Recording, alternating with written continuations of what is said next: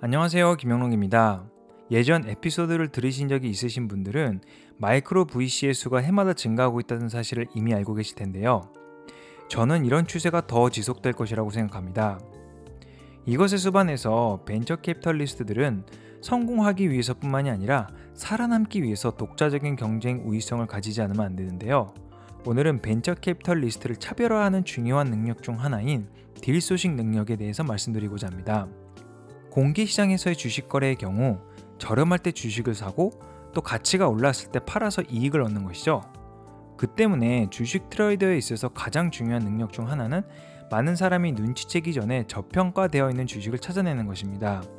마찬가지로 벤처 캐피탈리스트들도 아직은 가치가 낮지만 시간이 지나면 가치가 올라갈 가능성이 높은 스타트업을 발견하는 능력이 아주 중요합니다.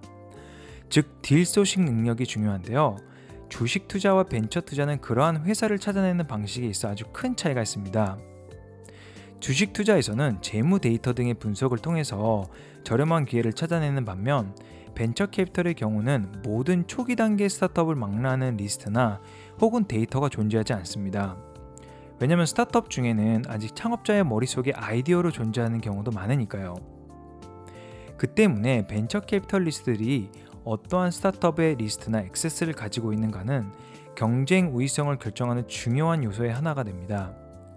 예를 들어서 제가 만약 일론 머스크 씨의 친구이고 그가 다시 새로운 스타트업을 시작할 것을 알고 있다면 벤처 캐피털리스트로서의 저의 스타트업 리스트는 상당히 경쟁력이 있다고 할 수 있을 것입니다. 실제 실리콘밸리의 저명한 벤처 캐피털 펀드인 DFGA나 최근에는 퓨처 벤처스를 공동 설립한 스티브 저베슨 씨는 일론 머스크 씨에 대한 액세스를 가지고 있습니다. 놀랄 것도 없이 퓨처 벤처스는 일론 머스크 씨의 회사인 The Boring Company라든지 뉴럴링크, 스페이스X에 투자를 하였습니다. 또한 그는 테슬라와 스페이스X의 이사 멤버도 맡고 있고요. 요즘 벤처 캐피탈리스트들은 여러 가지 독특한 방법으로 독자적인 스타트업 리스트와 액세스를 만들고 있습니다. 예를 들면 최근 설립된 백엔드 캐피탈이라는 곳은 엔지니어링의 백그라운드를 갖고 있는 미래의 창업자에 대한 액세스를 넓히기 위해서 해커톤을 개최하고 있고요. 또한 전직 틴더의 VP인 제프 모리스 씨가 설립한 챕터 1 캐피탈이라는 곳은 프로덕트 클럽이라고 하는 엑셀레이터 프로그램을 운영하고 있어요. 물론 Y 컴비네이터가 이 접근 방식의 선구자면 말할 필요도 없죠. 또한 미디어는 딜 소싱을 위한 흥미로운 채널이 되고 있습니다. 트위터는 벤처 캐피털 업계의 매칭 플랫폼으로 인기가 아주 높은데요.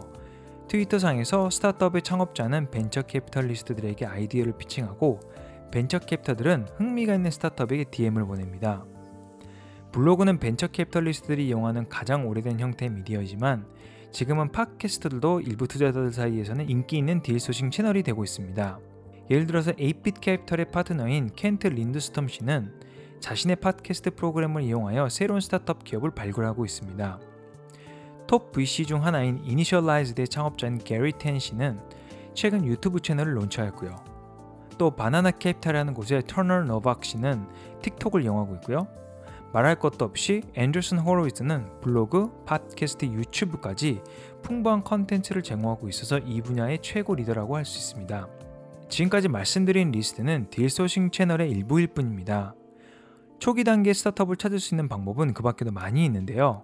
예를 들어 다른 벤처 캐피털 펀드에 대한 투자도 딜 소싱 채널의 하나로 일반화되고 있습니다. 시리즈 A 이후에 투자하는 대규모 펀드가 딜 소싱의 채널로서 소규모의 시드 펀드에 투자하는 형태입니다. 더 중요한 것은 딜 소싱 채널이 다양해지고 있다는 것이고 앞으로도 이 트렌드가 계속 이어질 것이라는 점입니다. 과거에는 벤처 캐피털 리스트들의 개인적 혹은 프로페셔널 네트워크를 통한 소개만이 채널이었는데요. 이제는 벤처 캐피털 리스트들이 자신의 네트워크는 물론 미디어 등의 추가적인 레이어를 만들고 있는 것입니다. 시장의 변화에 제품이나 서비스를 맞추어 가는 것은 기업이 성공하는 데 있어서 매우 중요한 일입니다. 벤처 캐피털 펀드의 핵심 서비스는 좋은 초기 단계 스타트업에 투자를 하는 것인데요. 특히 오랜 경험을 갖고 있는 벤처 캐피털리스트들과 같은 독보적인 네트워크를 갖고 있지 않는 신인 벤처 캐피털리스트들에게 있어서는 계속적으로 독자적인 딜 소싱 전략을 구축하고 또 피봇해 나가지 않으면 VC 투자 환경이 시시각각 바뀌어가는 가운데 매력적인 코어 서비스를 제공하는 것이 점점 어려워질 거라고 생각합니다. 그리고 이러한 딜 소싱 채널의 다양화는 스타트업들이 자신들에게 맞는 투자자를 찾는 것을 더 수월하게 만들 것이고, 이것은 나아가 벤처 생태계 전체가 좋은 방향으로 성장하는 데도 도움을 줄 것이라고 생각합니다. 오늘 이야기는 여기까지입니다. 감사합니다.